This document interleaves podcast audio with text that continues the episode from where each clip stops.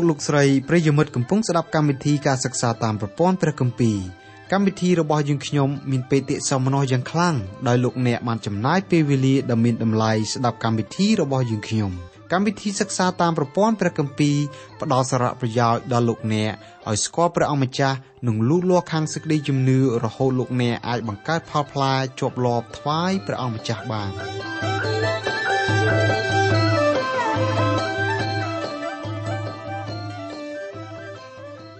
ចាអស់លោកលោកស្រីនិងបងប្អូនស្ងួនភ្ញាជាទីស្រឡាញ់ក្នុងព្រះនាមនៃព្រះអម្ចាស់ព្រះយេស៊ូវនៅថ្ងៃនេះសូមលោកអ្នកបើកទៅកាន់ព្រះគម្ពីរយ៉ាកបជំពូក1ខ16ដល់ខ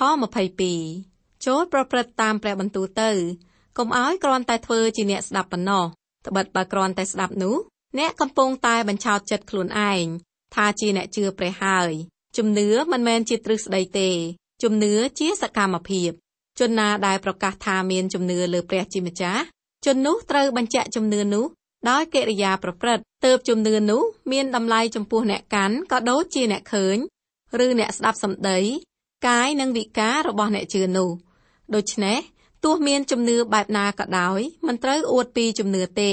ត្រូវបង្ហាញជំនឿនោះដោយសកម្មភាពនៃជីវិតវិញបើលោកអ្នកជឿលើអ្វីមួយលោកអ្នកច្បាស់ជាមានធម៌វិន័យរបស់ជំនឿនោះ កត់ត្រាទុកក្នុងគម្ពីរធម៌វិន័យនៃជំនឿនោះលោកអ្នកអានធម៌វិន័យអ្នកផងទាំងពួងអានជីវិតលោកអ្នកបើជីវិតលោកអ្នករស់នៅមិនស៊ីនឹងជំនឿរបស់លោកអ្នកគេថាលោកអ្នកជាមនុស្សភូតភរខ្លួនឯងដើម្បីបញ្ជាក់សេចក្តីក្នុងមេរៀនរបស់យើងសូមលោកអ្នកបងប្អូនផ្ចង់ចិត្តទៅចំពោះព្រះជាម្ចាស់តាមរយៈការបកស្រាយពីកម្មវិធីរបស់យើងនៅថ្ងៃនេះព្រះគម្ពីរយ៉ាកុបជំពូក1ខ16ដល់ខ22 នៅក្នុងព្រះគម្ពីរយ៉ាកុបជំពូក1ខ16បងប្អូនស្ងួនភ្ញារបស់ខ្ញុំអើយកុំឲ្យត្រូវបំភាន់ឡើយឃ្លាដែលថាកុំឲ្យត្រូវបំភាន់ឡើយពាក្យថាបំភាន់មានន័យថារវើរវាយសង្ស័យឬងាករេបុគ្គលម្នាក់ដែលត្រូវបំភាន់គឺជាបុគ្គលដែលមានចិត្តរវើរវាយមានចិត្តសង្ស័យឬមានចិត្តងាករេ បុគ្គលនោះប្រកាន់អកប្បកិរិយាដូចជាជាមវង្វេងដែលព្រះអម្ចាស់យេស៊ូវមានបន្ទូលក្នុងឃ្លានេះលោកយ៉ាកុបចង់មានប្រសាសន៍ថាមិនត្រូវមានចិត្តរវើរវាយមិនត្រូវមានចិត្តសង្ស័យមិនត្រូវមានចិត្តងាករេដោយគិតថាបើប្រព្រឹត្តអំពើបាបហើយខ្លួនឯងបានរួចខ្លួននោះសូមកុំឲ្យយល់សប្តិពីដំណើរនេះឯសោះបើលោកអ្នកមានទម្លាប់ប្រព្រឹត្តអំពើបាបណាមួយហើយចេះតែបន្តប្រព្រឹត្តអំពើបាបនោះមិនឈប់ សូមលោកអ្នកកុំយល់សប្តិថាលោកអ្នកកំពុងមានទំនាក់ទំនងជាមួយព្រះជាម្ចាស់ឲ្យសោះទម្លាប់និងអាកប្បកិរិយារបស់លោកអ្នកបញ្ជាក់ថាលោកអ្នកមិនមែនជាមនុស្សកើតជាថ្មីទេបើលោកអ្នករស់នៅក្នុងអំពើបាបលោកអ្នកមិនមែនជាកូនរបស់ព្រះតតែសោះការវិនិច្ឆ័យនេះគឺងាយមើលដូចបកជីកអញ្ចឹងមានអ្នកជឿព្រះពីររូបដែលប្រកែកគ្នាម្នាក់គាត់ប្រកាន់ជំហរតាមលោក Calvin ម្នាក់ទៀតគាត់ប្រកាន់ជំហរតាមលោក Arminian អ្នកដែលប្រកាន់ជំហរតាមលោក Calvin ជឿថាកាលណាបុគ្គលម្នាក់ទទួលជឿព្រះយេស៊ូវហើយជននោះមិនដែលបាត់បង់សេចក្តីសង្គ្រោះទេចំណែកម្នាក់ទៀតដែលប្រកាន់គោលលទ្ធិតាមលោកអមេនីនក៏ជឿថាបន្ទាប់ពីជឿព្រះយេស៊ូវហើយមិនកាន់ឲ្យជាប់ទេបុគ្គលនោះបាត់បង់សេចក្តីសង្គ្រោះជនដែលប្រកាន់តាមគោលលទ្ធិរបស់លោកអមេនីននិយាយថាបើជឿព្រះហើយមិនបាត់បង់សេចក្តីសង្គ្រោះ អញ្ចឹងប្រព្រឹត្តអំពើបាបដោយសេរីទៅអ្នកដែលប្រកាន់តាមលោក Calvin បានសួរវិញថាតើគ្រីស្ទបរិស័ទត្រូវប្រព្រឹត្តអំពើបាបប៉ុន្មានដងទើបស្កប់ចិត្តបើលោកអ្នកជាអ្នកជឿព្រះយេស៊ូវតែលោកអ្នកនៅតែពេញចិត្តនឹងប្រព្រឹត្តអំពើបាបលោកអ្នកត្រូវតែពិចារណាខ្លួនឯងម្ដងទៀតថាតើជំនឿរបស់លោកអ្នកជាជំនឿលើព្រះយេស៊ូវពិតប្រាកដឬគ្រាន់តែជាជំនឿរវើរវាយជំនឿងាករេឬជាជំនឿសង្ស័យ នៅក្នុងសង្គមគ្រីស្ទបរិស័ទយើងច្រើនតែនិយាយថាអ្នកដែលភ្លាត់ធ្វើបាប ជាមនុស្សសាមញ្ញអ្នកដែលព្រួយនឹងបាប គឺជាអ្នកសច្ចាំងអ្នកដែលអួតពីអំពើបាប គឺជាជនពាលអស់លោកអ្នកបងប្អូនឯងសូមជឿចោះថាមនុស្សគ្រប់គ្នាសុទ្ធតែមានភាពទន់ខ្សោយចំពោះសក្តីល្បួងប៉ុន្តែត្រូវតែប្រកាន់ចិត្តឲ្យជាប់ថាកុំបណ្ដោយឲ្យអំពើបាបចាប់មានទម្ងន់ក្នុងចិត្តលោកអ្នកឲ្យសោះ ម្យ៉ាងទៀតសូមបានកត់ចំណាំឲ្យច្បាស់ថាកាលណាអំពើបាបនិងសក្តីល្បួងចាប់ផ្ដើមមានកំណើតនៅក្នុងចិត្តរបស់លោកអ្នកហើយលោកអ្នកមិនអាចទៅរកគ្រូពេទ្យដើម្បីពន្លូតកូនបាបនោះចោលទេអំពើបាបនិងសេចក្តីស្លាប់ពិតជាប្រល័យជីវិតប្រលឹងវិញ្ញាណរបស់អស់លោកអ្នកហើយនៅពេលនោះហើយដែលលោកអ្នកដាច់ទំនាក់ទំនងជាមួយនឹងព្រះព្រះគម្ពីរយ៉ាកុបជំពូក1ខ17គ្រប់ទាំងរបស់ដ៏ល្អដែលព្រះ ប្រទានមកនឹងអស់ទាំងអំណោយទានដ៏គ្រប់លក្ខនោះសុទ្ធតែមកពីស្ថានលើគឺមកពីព្រះវរបិតានៃពន្លឺដែលទ្រង់មិនចេះប្រែប្រួលសូម្បីតែស្រមោលនៃសេចក្តីផ្លាស់ប្រែក៏គ្មានដែរធម្មតាព្រះច័ន្ទរះមានខ្នើតមានរនោចនៅខែខ្នើតព្រះច័ន្ទរះព្រមទាំងបញ្ចេញពន្លឺយ៉ាងភ្លឺថ្លារីឯនៅខែរនោចវិញភាពងងឹតបានចូលមកគ្របដណ្ដប់រាត្រីជំនួសពន្លឺព្រះច័ន្ទ ចំណែកឯព្រះអង្គម្ចាស់ទ្រង់គ្មានខ្នើតគ្មានរនោចទេ នៅចំពោះព្រះវត្តមាននៃព្រះអង្គមានពន្លឺជានិច្ចម្យ៉ាងទៀតទោះលោកអ្នកដើរទៅណាក្តីឲ្យតែមានពន្លឺលោកអ្នកត្រូវតែមានស្រមោលជាក់ស្ដែងនៅពេលដែលលោកអ្នកដើរនៅពេលមានពន្លឺថ្ងៃចាំងលោកអ្នកនឹងឃើញមានស្រមោលមែនលោកអ្នកគឺជាមនុស្សដែលមានអំពើបាបពិតប្រាកដអំពើបាបដូចជាស្រមោលអន្ទោលតាមប្រាណ នៅក្នុងប្រវត្តិសាស្ត្រមានស្ដេចមួយអង្គនាមមហារាជ Alexander ស្ដេចអង្គនេះជាស្ដេចដែលឆ្លាតវៀងវៃជាងគេបង្អស់លើលោកទ្រង់ជាស្ដេចដែលគ្រងរាជក្មេងជាងគេបង្អស់ផងដែរពេលដែលស្ដេចអង្គនេះគ្រប់គ្រងសកលលោកទាំងមូលស្ដេចអង្គនេះមានព្រះជន្ម32ព្រះវស្សាពេលមួយស្ដេចអង្គនេះបានត្រឡប់ពីសមរភូមិវិញទ្រង់មានគ្រូបាធ្យាយមួយរូបនាមលោកអារីស្តូតរាល់ពេលត្រឡប់ពីសមរភូមិស្ដេចអង្គនេះតែងតែត្រឡប់ មកគោរពគ្រូបាធ្យាយជាមុនសិនទើបយាងចូលព្រះរាជវាំងថ្ងៃមួយនោះនៅពេលដែលស្ដេចអង្គនេះត្រឡប់មកដល់ផ្ទះគ្រូបាធ្យាយរបស់ខ្លួន គ្រូអារីស្តូតកំពុងតែងូតទឹកទ្រង់បានឈរនៅមាត់ទ្វារស្រែកសួរដល់លោកគ្រូថាលោកគ្រូខ្ញុំបានត្រឡប់មកដល់ទីក្រុងវិញហើយតើលោកគ្រូចង់ឲ្យខ្ញុំធ្វើអីជូនលោកគ្រូលោកអារីស្តូតមិនចេញពីបន្ទប់ទឹកទេ ដោយស្ដេចអង្គនោះឈរចាំយូរពេក អាឡិចសាន់ដឺបានមានបន្ទូលសួរដល់គ្រូបាតជាយម្ដងទៀតនៅសំណួរដដែលលោកអារីស្តូតដែលជាគ្រូបាតជាឆ្លើយយ៉ាងស្រទន់ពីក្នុងបន្ទប់មកថាខ្ញុំចង់ឲ្យឯងជួយធ្វើការខ្ញុំមួយគឺឈប់មកជួបខ្ញុំទៀតសម្ដីរបស់អ្នកប្រាជ្ញអារីស្តូតចង់បញ្ជាក់ថាទោះបីស្ដេចអាឡិចសាន់ដឺដែលជាស្ដេចគ្រងរាជសកលលោកក៏ដោយក៏ស្ដេចនេះនៅមានកំហុសក្នុងកិរិយាប្រព្រឹត្តរបស់ទ្រង់ដែរប៉ុន្តែព្រះជាម្ចាស់ មិនដែលមានស្រមោលត្បិតទ្រង់គឺជាពន្លឺតែម្ដង ក្នុងឃ្លាដែលថាទ្រង់មិនចេះប្រែប្រួលសូម្បីតែស្រមោលនៃសេចក្តីផ្លាស់ប្រែក៏គ្មានដែរព្រះជាម្ចាស់ទ្រង់មិនដែលមានប្រតិយប្រែប្រួលក៏មិនដែលបដូរផ្លាស់សូម្បីតែស្រមោលនៃការបដូរផ្លាស់ក៏គ្មានដែរស្ថានភាពនៃការមិនបដូរផ្លាស់របស់ព្រះជាម្ចាស់បើកសម្ដែងឲ្យយើងឃើញនៅក្នុងធម្មជាតិដែលទ្រង់បង្កើតមកទុកសម្រាប់មនុស្សលោករស់នៅ ព្រះជាម្ចាស់មិនដែលមានប្រតិយមិនប្រក្រតីដោយគ្រិស្តបរិស័ទភិកច្រើនដែលមាននោះទេគ្រិស្តបរិស័ទជាច្រើនថ្ងៃនេះប្រព្រឹត្តដូចស្ថានសួគ៌ថ្ងៃស្អែកប្រព្រឹត្តដូចស្ថាននរកហើយចេះតែធ្វើដំណើរទៅមុខប្រកាន់យកតាមអិរិយាបថរបស់ខ្លួនជារៀងរាល់ថ្ងៃក្នុងឃ្លាដែលថាគ្រប់ទាំងរបស់ដ៏ល្អដែលព្រះប្រទានមកនិងអស់ទាំងអំណោយទានដ៏គ្រប់លក្ខនោះសុទ្ធតែមកពីស្ថានលើគឺមកពីព្រះវរបិតានៃពន្លឺ កំពុងដែលកម្មវិធីរបស់យើងរៀបចំមេរៀនអធិប្បាយនេះនៅក្នុងភូមិភាគខាងត្បូងនៃសហរដ្ឋអាមេរិកត្រូវទទួលរងគ្រោះថ្នាក់យ៉ាងខ្លាំងដោយខ្យល់ព្យុះកំបុតត្បូងឈ្មោះ Katrina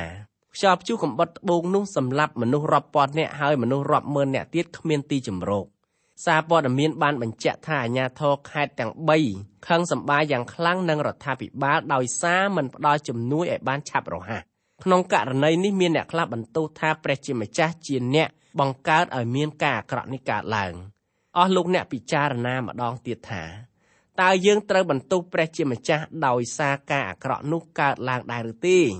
បើតាមព្រះបន្ទូលនេះព្រះអង្គទ្រង់មានបន្ទូលថាគ្រប់ទាំងរបស់ដ៏ល្អនោះសុទ្ធតែមកពីស្ថានលើគឺមកពីព្រះវរបិតានៃពន្លឺ ព្រះបន្ទូលនេះមិនបានចែងថាខ្យល់កំបុតត្បូងឬទឹកជំនន់ឬការបាក់ដីការផ្ទុះភ្នំភ្លើង ជាអំណោយទានដ៏គ្រប់លក្ខមកអំពីព្រះជាម្ចាស់ឡើយយើងមិនត្រូវបន្ទោសព្រះជាម្ចាស់ក្នុងហេតុការណ៍អាក្រក់ទាំងនោះជាដាច់ខាតព្រះជាម្ចាស់ប្រទានរបស់ល្អល្អដល់មនុស្សលោកគ្រប់រូបសូមលោកអ្នកមេត្តារាប់មើលព្រះពរមកអំពីព្រះដែលទ្រង់ប្រទានដល់លោកអ្នកនៅថ្ងៃនេះចោះមិនបាច់ពិចារណាថ្ងៃពីម្សិលមិញទេសូមរាប់នៅថ្ងៃនេះ ថ្ងៃនេះ មានពន្លឺថ្ងៃ មានភ្លៀងមានពពកក្រាស់ថ្ងៃដែលមានពន្លឺចែងចាំងល្អវាលស្មៅមានពណ៌បៃតងខ្ចីទឹកសម្រាប់លោកអ្នកទទួលទាននិងខ្យល់ដង្ហើមសម្រាប់លោកអ្នកដកដង្ហើមចេញចូលឡាក់គឺព្រះជាម្ចាស់ប្រទានខ្យល់យ៉ាងបរិសុទ្ធនិងទឹកយ៉ាងបរិសុទ្ធសម្រាប់លោកអ្នកទទួលទានដើម្បីទ្រទ្រង់ជីវិតរស់នៅលើផែនដីតើអ្នកណាធ្វើឲ្យមានខ្យល់មានភាពស្មោកគ្រោកតើអ្នកណាធ្វើឲ្យទឹករបស់ព្រះជាម្ចាស់ទៅជាកក្រិច តើអ្នកណាកាប់ដើមឈើរបស់ព្រះជាម្ចាស់ធ្វើឲ្យមានគ្រោះរាំងស្ងួតតើមិនមែនជាមនុស្សទេឬអីបើមនុស្សប្រព្រឹត្តអាក្រក់បែបនេះនាំឲ្យមានគ្រោះធម្មជាតិហេតុអីបែរជាទៅបន្ទោសព្រះវិញព្រះជាម្ចាស់ទ្រង់ជាព្រះដ៏ល្អព្រះអង្គប្រទានគ្រប់ទាំងរបស់ល្អមកដល់មនុស្សលោកតែគឺជាមនុស្សទេតាដែលនាំគ្នាប្រព្រឹត្តអំពើអាក្រក់ដាក់ខ្លួនឯងហេតុនេះកុំបន្ទោសព្រះជាម្ចាស់ឲ្យសោះអ្វីៗដែលអាក្រក់មិនមែនមកពីព្រះអង្គឡើយ ព្រះគម្ពីរយ៉ាកុបចំពុក1ខ18ទ្រង់បានបង្កើតយើងរាល់គ្នាមកតាមព្រះហឫទ័យទ្រង់ដោយសារព្រះបន្ទូលដ៏ពិតប្រយោជន៍ឲ្យយើងបានបែបដូចជាផលដំបូងក្នុងរបស់ទាំងប៉ុន្មានដែលទ្រង់បង្កើតមកខខាងលើចែងពីកំណើតថ្មីតើព្រះជាម្ចាស់បង្កើតយើងឲ្យទៅជាបុគ្គលកើតជាថ្មីដូចម្ដេចទៅគឺព្រះអង្គបង្កើតយើងឲ្យទៅជាអ្នកកើតជាថ្មីនៅក្នុងទ្រង់ដោយសារព្រះបន្ទូលដ៏ពិត ប្រយោជន៍ឲ្យយើងបានបែបដូចជាផលដំបូងក្នុងរបស់ទាំងប៉ុន្មានដែលទ្រង់បង្កើតមក ពាក្យថាបង្កើតមានន័យថាធ្វើឲ្យមានរូបរាងឡើងព្រះជាម្ចាស់នាំឲ្យមានរូបរាងនៃជីវិតអស់កលជានិច្ចនៅក្នុងសកម្មភាពនៃជីវិតរស់នៅរបស់អ្នកជឿព្រះអង្គអ្នកខ្លះទៀតនិយាយថាព្រមលិខិតចាមកឲ្យខ្ញុំចោះនរកដូច្នេះបើព្រះជាម្ចាស់ចង់ឲ្យខ្ញុំទទួលបានសេចក្តីសង្គ្រោះព្រះអង្គត្រូវតែបង្ខំឲ្យខ្ញុំជឿព្រះអង្គទើបខ្ញុំជឿបាន សូមលោកអ្នកជឿចោះថាព្រះមិនដែលបង្ខំអ្នកណាម្នាក់ទាស់នឹងឆន្ទៈដែលព្រះអង្គប្រគល់ឲ្យគេទេដើម្បីកើតជាថ្មីបានត្រូវមានធាតុពីររួមផ្សំគ្នាប្រៀបដូចជាមនុស្សស្រីមានទម្ងន់អញ្ចឹងដែរមនុស្សស្រីមិនដែលមានទម្ងន់ម្នាក់ឯងទេគឺត្រូវមានពីរនាក់ទើបមានទម្ងន់ការកើតជាថ្មីត្រូវមានធាតុពីរដូចគ្នាដែរបំណងបហារតីរបស់ព្រះគឺចង់ឲ្យលោកអ្នកបានកើតជាថ្មីឯបំណងរបស់លោកអ្នក ក៏ត្រូវយល់ស្របជាមួយនឹងបំណងបហារតីរបស់ព្រះជាម្ចាស់ដែរទើបសកម្មភាពកើតជាថ្មីកើតមានដល់ចិត្តលោកអ្នកពោលលោកអ្នកត្រូវទទួលខុសត្រូវចំពោះការកើតជាថ្មីនៅក្នុងអង្គព្រះគ្រីស្ទយេស៊ូវព្រះជាម្ចាស់មានប្រតិយចង់ឲ្យលោកអ្នកទទួលសេចក្តីសង្គ្រោះលោកអ្នកត្រូវទទួលយកបំណងចិត្តរបស់ព្រះជាម្ចាស់ដាក់នៅក្នុងជីវិតរបស់លោកអ្នកទើបលោកអ្នកអាចកើតជាថ្មីបានព្រះជាម្ចាស់ប្រទានឲ្យលោកអ្នកដឹងថាព្រះអង្គស្រឡាញ់លោកអ្នកដោយសារព្រះបន្ទូលនៃទ្រង់ ក្នុងគណៈពេលដែលលោកអ្នកព្រមទទួលព្រះយេស៊ូវតាមរយៈព្រះបន្ទូលរបស់ព្រះដែលដាក់នៅក្នុងចិត្តលោកអ្នកពេលនោះហើយដែលលោកអ្នកចាប់ផ្ដើមកើតជាថ្មីលោកពេត្រុសក៏បានសម្ដែងអំពីការកើតជាថ្មីនេះដែរថាត្បិតព្រះបានបង្កើតអ្នករាល់គ្នាជាថ្មីមិនមែនពីពូជដែលតែងតែពុករលួយនោះទេគឺពីពូជដែលមិនចេះពុករលួយវិញគឺជាព្រះបន្ទូលដ៏រស់ហើយនៅជាប់លាប់ព្រះគម្ពីរពេត្រុសខ្សែទី1ជំពូក1ខ23 ព្រះគម្ពីរយ៉ាកុបជំពូក1ខ19ដូច្នេះបងប្អូនស្ងួនភ្ញីអើយចូលឲ្យគ្រប់គ្នាបានឆាប់នឹងស្ដាប់ក្រនឹងនិយាយហើយយឺតនឹងខឹងដែរនៅក្នុងឃ្លាដែលថាដូច្នេះបងប្អូនស្ងួនភ្ញីអើយនៅក្នុងខនេះលោកយ៉ាកុបក៏ពោលសម្ដៅទៅកាន់បុគ្គលគ្រប់រូបដែលជាកូនរបស់ព្រះនៅក្នុងឃ្លាមួយទៀតដែលថាចូលឲ្យគ្រប់គ្នាបានឆាប់នឹងស្ដាប់តើយើងត្រូវឆាប់ស្ដាប់អីមនុស្សលោកគ្រប់រូបត្រូវឆាប់ស្ដាប់ព្រះបន្ទូលរបស់ព្រះជាម្ចាស់ បន្ទាប់ពីយើងបានកើតជាថ្មីហើយយើងនៅមានការជាច្រើនទៀតដែលត្រូវធ្វើដើម្បីឲ្យយើងមានការលូតលាស់នៅក្នុងការស្គាល់ដល់ព្រះជាម្ចាស់លោកអ្នកត្រូវតែមានការលូតលាស់ក្នុងការអនុវត្តតាមព្រះបន្ទូលរបស់ព្រះអង្គដើម្បីលូតលាស់នៅក្នុងការប្រព្រឹត្តតាមព្រះបន្ទូលលោកអ្នកមានព្រះបន្ទូលដែលរស់នៅមានអំណាចព្រមទាំងមុតថ្លាដូចជាដាវមុខពីរព្រះគម្ពីរហេព្រើរចំពុក4ខ12បានចែងពីការនេះថាពីព្រោះឯព្រះបន្ទូលនៃព្រះនោះ រស់នៅហើយពូកែផងក៏មុតជាងដាវណាមានមុខពីរទាំងធ្លុះចូលទៅទាល់តែកាត់ប្រលឹងនឹងវិញ្ញាណហើយសន្លាក់នឹងខួរឆ្អឹងដាច់ពីគ្នាទាំងពិចារណាអស់ទាំងគំនិតដែលចិត្តគិតហើយដែលសម្រេចដែរប៉ុន្តែទោះជាយ៉ាងនោះក៏ដោយសូមលោកអ្នកជ្រាបថាមនុស្សខាងសាច់ឈាមគេមិនទទួលសេចក្តីខាងឯព្រះវិញ្ញាណនៃព្រះទេពីព្រោះជាសេចក្តីល្ងងល្ងើដល់គេក៏រក ស្គាល់មិនបានដែរត្បិតត្រង់ឯសេចក្តីទាំងនោះត្រូវពិចារណាយល់ខាងវិញ្ញាណវិញព្រះគម្ពីរកូរិនថូសខ្សែទី1ចំពុក2ខ14ពិតមែនហើយអស់លោកអ្នកបងប្អូនហើយមនុស្សលោកកើតមកគ្មានចិត្តចង់ស្ដាប់ព្រះបន្ទូលរបស់ព្រះជាម្ចាស់ហើយក៏មិនចង់ចោះចូលទេប៉ុន្តែបើលោកអ្នកជាកូនរបស់ព្រះជាម្ចាស់ដែលមានព្រះវិញ្ញាណបរិសុទ្ធគង់ប្រថាប់នៅក្នុងចិត្តរបស់លោកអ្នកមែនលោកអ្នកច្បាស់ជាចង់ស្ដាប់ព្រះបន្ទូលរបស់ព្រះជាម្ចាស់ព្រមទាំង ចង់ប្រព្រឹត្តតាមផងព្រះអធិការដែលបង្កើតផ្ទៃមេឃនិងផែនដីទ្រង់ផ្ដល់នូវការប្រោសលួសលោកអ្នកឲ្យរួចពីអំពើបាបព្រះអង្គចង់មានបន្ទូលមកកាន់លោកអ្នកដូច្នេះហើយបានជាលោកយ៉ាកុបទូលមានដល់កូនរបស់ព្រះគ្រប់រូបថាចូលឲ្យគ្រប់គ្នា បានឆាប់នឹងស្ដាប់រាល់ពេលដែលខ្ញុំឈរនៅ ពីមុខក្រុមជំនុំដើម្បីចែកចាយព្រះបន្ទូលរបស់ព្រះជាម្ចាស់គឺខ្ញុំចង់ឲ្យក្រុមជំនុំគ្រប់រូបប្រុងប្រៀបស្មារតីដើម្បីត្រង់ត្រាប់ស្ដាប់តាមព្រះបន្ទូល របស់ព្រះជាម្ចាស់ខ្ញុំចង់ជម្រាបដល់ក្រុមជំនុំថានៅកន្លែងដែលលោកអ្នកកំពុងឮព្រះបន្ទូលគឺមានអណ្ដាតភ្លើងកំពុងលិតលោកអ្នកបើលោកអ្នករវល់តែងោកងុយពេលស្ដាប់ព្រះបន្ទូលតើលោកអ្នកមិនដឹងថាភ្លើងកំពុងលិតលោកអ្នកទេឬអីសូមភ្ញាក់ឡើងងើបឡើងស្ដាប់ព្រះបន្ទូលរបស់ព្រះជាម្ចាស់ងើបឡើងក្មេងៗឈប់ដេកទៅពាក្យថាក្រនឹងនិយាយព្រះជាម្ចាស់ប្រទានឲ្យយើងមានត្រចៀកពីរមានមាត់តែមួយទេ លោកអ្នកគួរតែយល់ពីដំណើរនេះហេតុអីបានជាព្រះអង្គមិនឲ្យយើងមានមាត់ពីរត្រចៀកមួយពីព្រោះព្រះអង្គចង់ឲ្យយើងស្ដាប់ច្រើនជាងយើងនិយាយការនិយាយច្រើនជាងស្ដាប់នាំឲ្យជីវិតយើងជួបនឹងគ្រោះថ្នាក់ច្រើនជាងជួបផលល្អអ្នកខ្លះយល់ថាកាលណាយើងជឿព្រះអង្គភ្លាមយើងត្រូវនិយាយប្រាប់អ្នកដទៃពីសេចក្តីសង្ឃឹមនៃជំនឿរបស់យើងខ្ញុំយល់ថាយើងមិនត្រូវបណ្ដោយឲ្យគ្រីស្ទបរិស័ទទើបនឹងជឿព្រះអង្គនិយាយស្ដីអីទេពោលគឺពួកគាត់ត្រូវរៀនព្រះបន្ទូលរបស់ព្រះឲ្យចេះច្បាស់លាស់រួចសឹមនិយាយ មនុស្សលោកស្ដាប់សំឡេងដែលយើងនិយាយព្រមទាំងពិនិត្យមើលជីវិតរស់នៅរបស់យើងថាតើយើងជាអ្នកជឿពិតប្រាកដឬជាអ្នកជឿคล้ายคล้ายធម្មតានៅក្នុងសង្គមគ្រីស្ទបរិស័ទយើងតែងតែប្រព្រឹត្តការអាក្រក់អ្វីមួយហើយកាលពី2000ឆ្នាំកន្លងទៅយើងក៏មិនដែលកែពីដំណើរនេះដែរកាលណាមានមនុស្សម្នាក់ដែលល្បីល្បាញក្នុងសង្គមអាចជាអ្នកមាន ជាក្រុមបងតូចបងធំតួកុនឬអ្នកនយោបាយទទួលជឿព្រះ យើងចង់ឲ្យអ្នកនោះ និយាយជាសាធារណៈប្រាប់អ្នកផងទាំងពួងភ្លាមដំណើរនេះគួរតែគ្រីស្ទបរិស័ទឈប់មានទម្លាប់អញ្ចឹងទៅនៅពេលអ្នកទាំងនោះឡើងនិយាយនៅទីសាធារណៈគោលលទ្ធិនិងទេវវិជារបស់អ្នកទាំងនោះនិយាយទៅគួរឲ្យយើងភ័យខ្លាចយ៉ាងខ្លាំងម្យ៉ាងបើអ្នកទាំងនោះនិយាយនៅទីសាធារណៈបែរទៅជាប្រព្រឹត្តកិរិយាមិនគួរគប្បីទៅវិញអ្នកផងគេនឹងវាតម្លៃព្រះបន្ទូលរបស់ព្រះជាម្ចាស់តាមកិរិយាប្រព្រឹត្តរបស់បុគ្គលល្បីឈ្មោះនោះជាក់ជាមិនខាន ហេតុនេះយើងមិនត្រូវបណ្ដោយឲ្យអ្នកទាំងនោះធ្វើការនិយាយស្ដីអីទេនៅពេលដែលគាត់ទើបជឿព្រះភ្លាមភ្លាមផ្ទុយទៅវិញយើងត្រូវទុកពេលឲ្យគាត់រៀនសូត្រព្រះបន្ទូលរបស់ព្រះជាម្ចាស់ឲ្យម៉ត់ចត់សិនមុននឹងអញ្ជើញគាត់ឲ្យឡើងទៅនិយាយនៅមុខទីប្រជុំជនព្រះជាម្ចាស់បង្គាប់ថាឲ្យយើងឆាប់នឹងស្ដាប់យឺតនឹងនិយាយគ្រាន់តែខ្ញុំលឺនិយាយយ៉ាងដូច្នោះអ្នកខ្លះជំទាស់ទៅហើយថាយើងកើតជាកូនព្រះត្រូវតែចេះធ្វើទីបន្ទាល់ពិតមែនហើយខ្ញុំយល់ស្រប អត់ប្រឆាំងអីពីដំណើរនេះទេប៉ុន្តែមុននឹងយើងធ្វើទីបន្ទាល់នោះយើងត្រូវធ្វើទីបន្ទាល់ល្អសម្រាប់ប្រាប់ដល់សាធារណជនតាមបទពិសោធន៍របស់ខ្ញុំផ្ទាល់ដែលខ្ញុំស្ដាប់ឮពីកម្មវិធីវិទ្យុមួយដែលមានអញ្ជើញអ្នកដែលជឿព្រះឲ្យមកធ្វើទីបន្ទាល់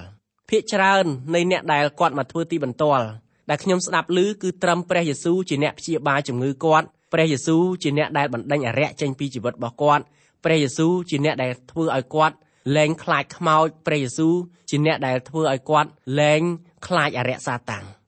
ពេលដែលឮទីបន្ទាល់ទាំងនេះគឺជាគ្រោះថ្នាក់មួយសម្រាប់សេចក្តីជំនឿរបស់គ្រីស្ទបរិស័ទ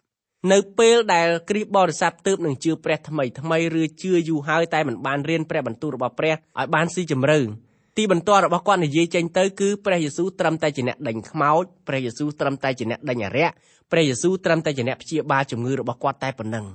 អស់លោកអ្នកបងប្អូនហើយទីបន្ទាល់នៃជីវិតគឺជាកិច្ចដែលសំខាន់ដែលគ្រីស្ទបរិស័ទគ្រប់គ្នាត្រូវធ្វើប៉ុន្តែសូមចាំថាគ្រីស្ទបរិស័ទរូបនោះត្រូវតែឆ្លងកាត់នៅការសិក្សាពិចារណាព្រះបន្ទូលនិងមានទំនាក់ទំនងជិតស្និទ្ធជាមួយនឹងព្រះជាម្ចាស់ជាមុនសិន ទើបទីបន្ទាល់របស់គាត់ធ្វើទៅអ្នកផងអាចយល់និងស្គាល់អំពីព្រះចេស្តានៃព្រះគ្រីស្ទជាព្រះអង្គសង្គ្រោះសម្រាប់ជីវិតរបស់បុគ្គលរូបនោះនៅក្នុងពាក្យដែលថាហើយយឺតនឹងខឹងដែរយឺតនឹងខឹងមានន័យថា យើងមិនត្រូវផ្ទុកកំហឹងខុសពេលខុសទីកន្លែងទេ នៅសហរដ្ឋអាមេរិកមានគ្រូអធិប្បាយមួយរូបដ៏ល្បីល្បាញគឺជាលោកគ្រូកងវិល Jonathan Edward លោកគឺជាចាងវាងមហាវិទ្យាល័យមួយឈ្មោះមហាវិទ្យាល័យ Princeton ជាមហាវិទ្យាល័យដ៏ល្បីល្បាញមួយនៅសហរដ្ឋអាមេរិកទាំងមូលលោកគឺជាអ្នកគិតគូរនិងជាគ្រូអធិប្បាយយ៉ាងល្បីល្បាញខ្លាំងណាស់ប៉ុន្តែលោកមានកូនស្រីមួយរូបជាមនុស្សឆាប់ខឹងជាទីបំផុតថ្ងៃមួយបរិះវ័យក្មេងម្នាក់បានចូលមកសួរដល់លោកគ្រូអធិប្បាយដើម្បីសុំរៀបការជាមួយនឹងកូនស្រីរបស់លោកសម័យដើមនៅសហរដ្ឋអាមេរិកគឺដើម្បីស្រឡាញ់កូនគេគឺត្រូវសុំការអនុញ្ញាតពីឪពុកម្ដាយសិន ឥឡូវនេះគេឈប់ប្រើប្រាស់ប្រពៃណីនេះហើយបរិះវ័យក្មេងរូបនោះបានមកជួបជាមួយនឹងលោកគ្រូយូណាថានអ៊ិតវើតដោយជម្រាបថាលោកពូខ្ញុំស្រឡាញ់កូនស្រីលោកពូហើយចង់រៀបការជាមួយនឹងនាងលោកយូណាថានអ៊ិតវើតបានឆ្លើយថាខ្ញុំមិនអោយនាងទៅឯងទេក្មេងនោះនិយាយម្ដងទៀតថាលោកពូខ្ញុំស្រឡាញ់នាងណាស់ខ្ញុំអាចរស់នៅជាមួយនាងបានលោកយូណាថានអេដវើតឆ្លើយថាខ្ញុំមិនអោយកូនខ្ញុំទៅឯងទេក្មេងនោះតបមកវិញថាហេតុអី បើព្រះជាម្ចាស់មានព្រះគុណគ្រប់គ្រាន់សម្រាប់ឲ្យខ្ញុំរស់នៅជាមួយនាងទៅហើយនឹងលោកយូណាថានអេដវើតឆ្លើយថា នាងមិនសមនឹងឯងទេអស់លោកអ្នកបងប្អូនហើយគ្រីស្ទបរិស័ទច្រើនណាស់ដែលមិនសមធ្វើជាគ្រីស្ទបរិស័ទពីព្រោះមានកំហឹងនៅតែនឹងចង់ច្រមុះនៅក្នុងព្រះគម្ពីរយ៉ាកុបចំពុក1ខ20ត្បិតសេចក្តីកំហឹងរបស់មនុស្សមិនដែលសម្រេចតាមសេចក្តីសុចរិតរបស់ព្រះទេកំហឹងគឺមិនស៊ីសង្វាក់នឹងផែនការរបស់ព្រះជាម្ចាស់ទេ ហេតុនេះហើយបានជាយើងមិនត្រូវយកសាសនាណាមួយមកអួតសរសើរថាប្រសើរជាងសាសនាណាមួយនោះទេបើយើងលើកយករឿងសាសនាមកប្រកែកប្រណាំងច្បាស់ជាមានសង្គ្រាមសាសនាជាជាមិនខាននៅលើលោកនេះគ្មានអ្នកណាយល់ស្របជាមួយនឹងគំនិតរបស់អស់លោកអ្នក100%ទេខ្ញុំចូលចិត្តស្ដាប់ព្រះបន្ទូលរបស់ព្រះជាម្ចាស់ដែលខ្ញុំចែកចាយនេះពេលខ្លះគេសួរថាហេតុអីបានជាលោកគ្រូចូលចិត្តស្ដាប់មេរៀនដែលលោកគ្រូចែកចាយអញ្ចឹង ខ្ញុំក៏ឆ្លើយប្រាប់ថាខ្ញុំចូលចិត្តស្ដាប់ពីព្រោះគាត់ជាគ្រូអធិប្បាយម្នាក់ដែលខ្ញុំត្រូវយល់ស្របជាមួយគាត់100%លោកយ៉ាកុបទូលមានថាត្បិតសេចក្តីកំហឹងរបស់មនុស្សមិនដែលសម្រេចតាមសេចក្តីសុចរិតរបស់ព្រះទេលោកអ្នកប្រហែលជាខឹងនឹងអ្នកដតីដោយសារតែគេមើលងាយជំនឿរបស់លោកអ្នកពេលដែលអ្នកណាម្នាក់ដៀលថ្មេះពីជំនឿរបស់លោកអ្នកគឺលោកអ្នកតែងតែចង់ងើបឡើងជេរគេវិញពីព្រោះលោកអ្នកគិតថាលោកអ្នកកំពុងតែការពារសេចក្តីសុចរិតរបស់ព្រះជាម្ចាស់ បើលោកអ្នកធ្វើអញ្ចឹងមែនលោកអ្នកមិនមែនការពារសេចក្តីសុចរិតរបស់ព្រះទេគឺលោកអ្នកកំពុងតែការពារសេចក្តីសុចរិតរបស់លោកអ្នកខ្លួនឯងទេព្រះជាម្ចាស់មិនដែលខឹងពីព្រោះព្រះអង្គកំពុងផ្ដល់សេចក្តីសង្គ្រោះដល់មនុស្សគ្រប់គ្នារួមទាំងមនុស្សដែលស្អប់ព្រះអង្គផងព្រះគម្ពីរយ៉ាកុបចំពុក1ខ21បានជាចូលទទួលព្រះបន្ទូលដែលបានដាំក្នុងចិត្តអ្នករាល់គ្នាដោយចិត្តសុភាពចោះទាំងលះចោលអស់ទាំងសេចក្តីស្មុគគ្រោកចេញនិងសេចក្តីគំរក់ ដ៏មានច្រើនម្លេះចេញផងត្បិតព្រះបន្ទូលនោះអាចនឹងជួយសង្គ្រោះប្រលឹងអ្នករាល់គ្នាបាននៅក្នុងឃ្លាដែលថាទាំងលះចោលអស់ទាំងសេចក្តីស្មុគគ្រោកចេញនិងសេចក្តីគំរក់ដ៏មានច្រើនម្លេះចេញផងកំហឹងរាប់ថាជាសេចក្តីស្មុគគ្រោកនិងសេចក្តីគំរក់ដែលមាននៅក្នុងចិត្តបុគ្គលដែលឆាប់ខឹងយើងមិនត្រូវប្រព្រឹត្តយ៉ាងដូច្នោះទេក្នុងនាមយើងជាកូនរបស់ព្រះជាម្ចាស់មួយរូបយើងត្រូវលះចោលសេចក្តីស្មោកគ្រោកនិងសេចក្តីគំរក់ទាំងនោះចេញពីជីវិតរបស់យើង តើយើងត្រូវប្រព្រឹត្តកិរិយាដូចម្តេចវិញលោកយ៉ាកុបបានទូលមានថាចូលទទួលព្រះបន្ទូលដែលបានដាំក្នុងចិត្តអ្នករាល់គ្នាយើងត្រូវលះចោលកំហឹងលះចោលសេចក្តីស្មោកគ្រោកលះចោលសេចក្តីគំរក់ទាំងបានបានហើយទទួលព្រះបន្ទូលរបស់ព្រះជាម្ចាស់ជំនួសកិរិយាទាំងអស់នោះវិញការបំពេញចិត្តយើងដោយព្រះបន្ទូលរបស់ព្រះជាកិច្ចការពារមួយយ៉ាងមានប្រសិទ្ធភាពដើម្បីកុំឲ្យអំពើបាបចេះតែត្រួតត្រាលើយើងស្រេចតែនឹងចិត្តគ្រូគង្វាលមួយរូបជនជាតិស្កុត គាត់បានមានប្រសាសន៍ថាអំពើបាបដេញយើងឲ្យឆ្ងាយពីព្រះបន្ទូលឬមួយក៏ព្រះបន្ទូលដេញអំពើបាបឲ្យឆ្ងាយពីយើង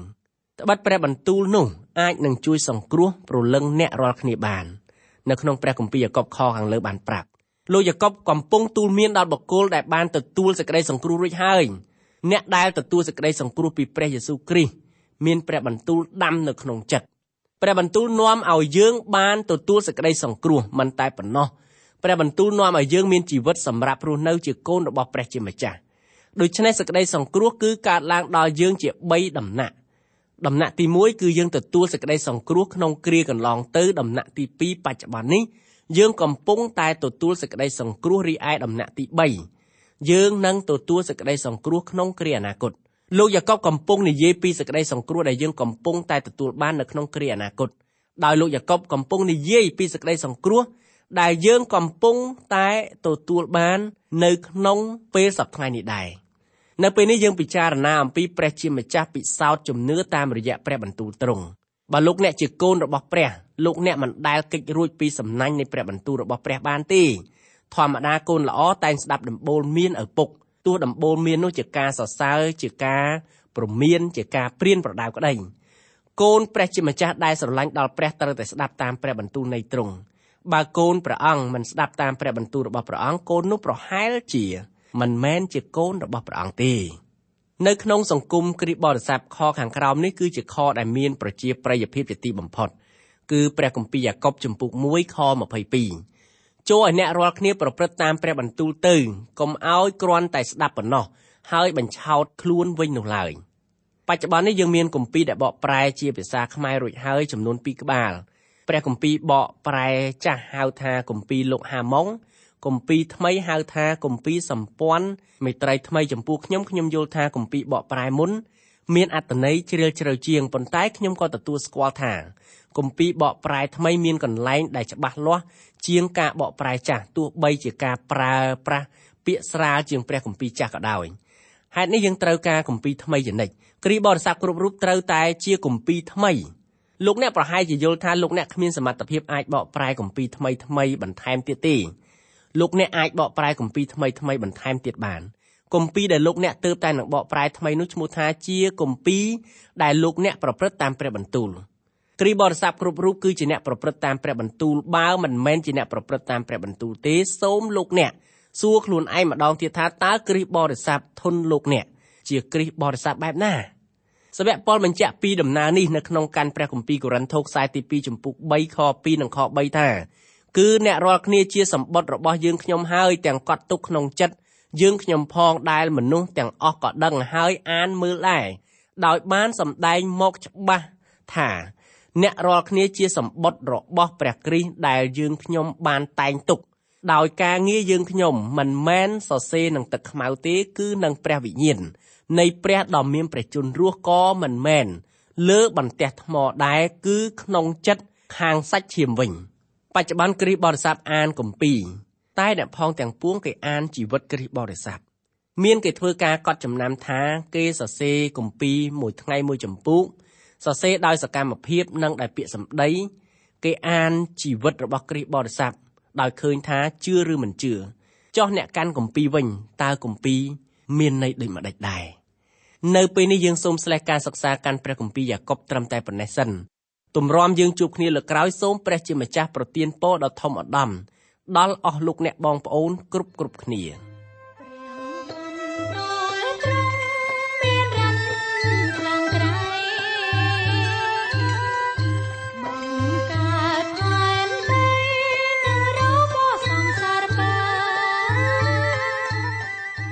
កម្មវិធីនេះផ្លិតឡើងដោយអង្គការ Transworld កម្ពុជាសហការជាមួយ Through the Bible Network សូមលោកអ្នកបើកស្ដាប់កម្មវិធីនេះជាបន្តទៀតរៀងរាល់ថ្ងៃច័ន្ទដល់ថ្ងៃសុក្រនៅវេលាម៉ោងដដែលប្រសិនបើលោកអ្នកខកខានក្នុងការស្ដាប់កម្មវិធីរបស់យើងខ្ញុំសូមលោកអ្នកចូលទៅកាន់គេហទំព័រ